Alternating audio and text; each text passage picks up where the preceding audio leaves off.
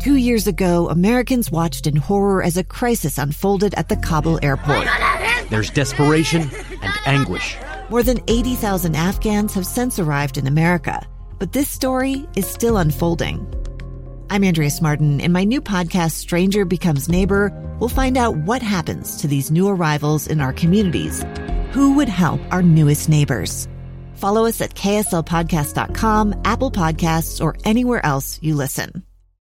Inside Sources. Inside Sources with Boyd Matheson. Well, a bill ensuring your data privacy online is getting bipartisan support in Congress. And while this is something most people support, are the lawmakers getting the policy details right? Remember, it always comes down to the devil in the details of those bills. And so, to help us break all of that down, Brandon Pugh is the policy counsel for the Cybersecurity and Emerging Threats team at our friends over at the R Street Institute.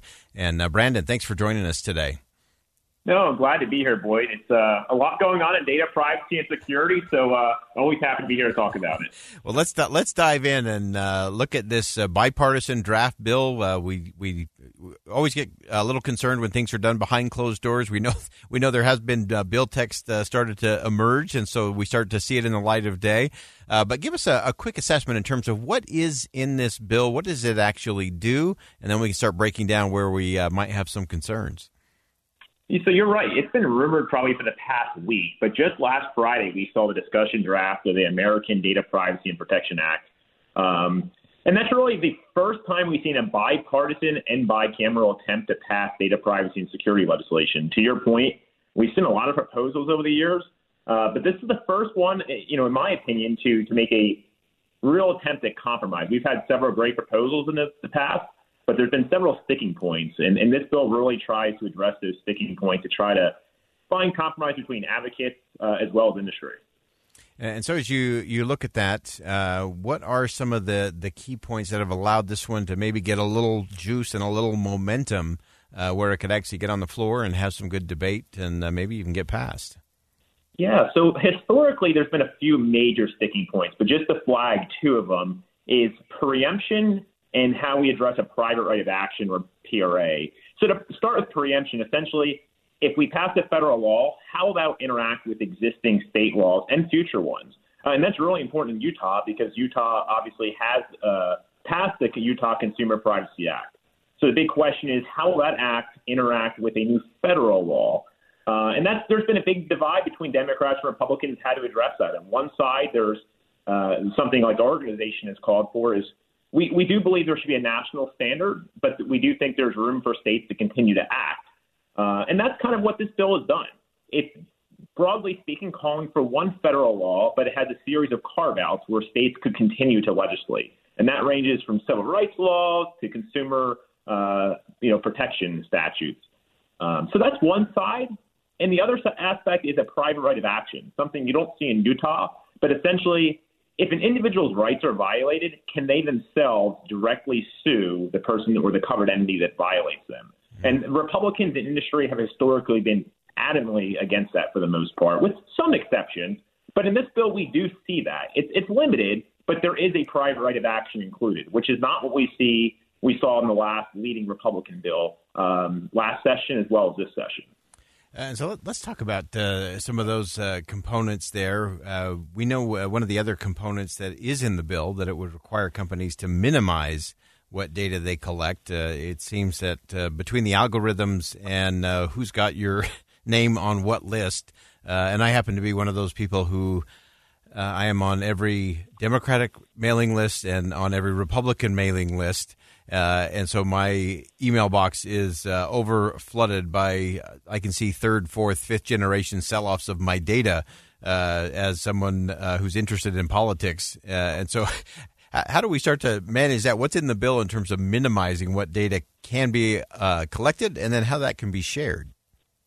First, you are spot on with that. That is a precise need for this legislation overall. It's just uh, you know, people's information is out there, and every single day it's being correctly or in, miscorrectly used and then not properly safeguarded. Mm. So that is a major attempt of this bill. Is kind of there's two sides of it. One to empower individuals in terms of how their information is to be used and what rights they have, whether it's a right to access that or delete it.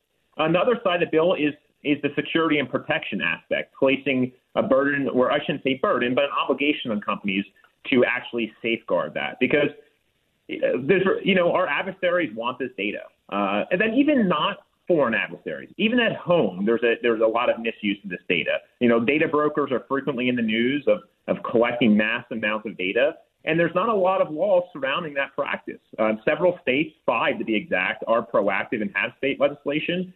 But if you're not in one of those states, broadly speaking, you don't have protection, and that's something this bill uh, would seek to address. All right. And what are some of the other things, as you've had a chance to dive into that, what are some of the other things that we should be watching, things that might end up being debated or maybe even amended out or in? Uh, what are some of the things that you're trying to track as this uh, gets a little more serious in terms of consideration? Yeah, so this bill is unique because it does have the ranking member and the chair on the House side, as well as the ranking member on the Senate side from the Commerce Committee. Uh, obviously, Senator uh, Cantwell is missing on the Senate side, and there's been several reasons why she's missing that, that have been said publicly, as well as some you could just guess by reading, you know, her current legislation. Um, so something that she's voiced concerns with, as well as advocates. Right now, the private right of action has a four-year delay, so it's not something you could use immediately. So I, I wouldn't be surprised if you see some movement on that or some change. Obviously, I'm not in, in, in Congress, but uh, I think that would be a natural area that there could be movement. And, and to the bill drafters' credit now, uh, the three members that are on the bill, in their press release, they've called for a dialogue and conversation with other members because for this to get over the finish line, there needs to be widespread support. Um, there need on both sides of the aisle. So this can't be something that just stays with three members. Uh, and likely, like as you know, with all legislation, there there probably will be changes, uh, and I, I think that will be one of them. A second one is um, is dealing with arbitration. Uh, a lot of times, people are, are forced into arbitration agreements as part of an agreement they sign. So rather than going directly to a lawsuit. Um, so I know there's some concerns by Democrats and activists whether that is a proper practice, but on the industry side, it's something that you know individuals are freely agreeing to and is commonly done. So I think there will be some movement on that as well, because that is a difference between a Senator Cantwell approach uh, as well as what we see in this new bill. Uh, just to flag two areas of disagreement.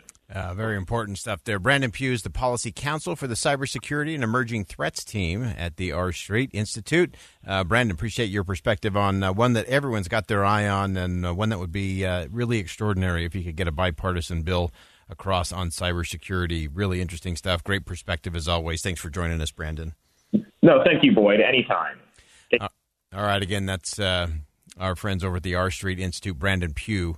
Uh, who's the policy counsel there? And this is uh, one of those that we often talk about. Everybody says, "Oh, I'm worried about my data privacy, my data security," uh, and yet nothing really seems to move there. I think there's some interesting debate in terms of what happens at the state level versus what happens at the federal level, and how those uh, intersections will be navigated. That's that's going to be a tricky one for sure.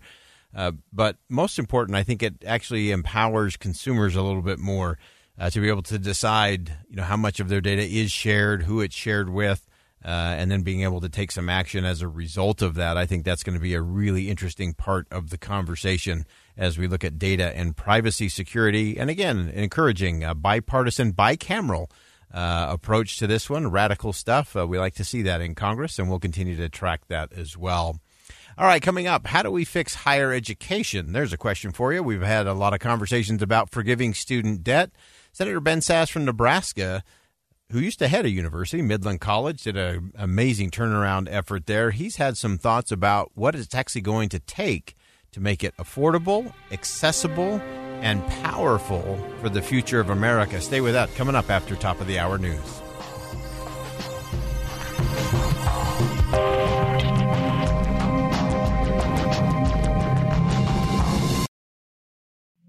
Two years ago, Americans watched in horror as a crisis unfolded at the Kabul airport. She was tear gassed and beaten.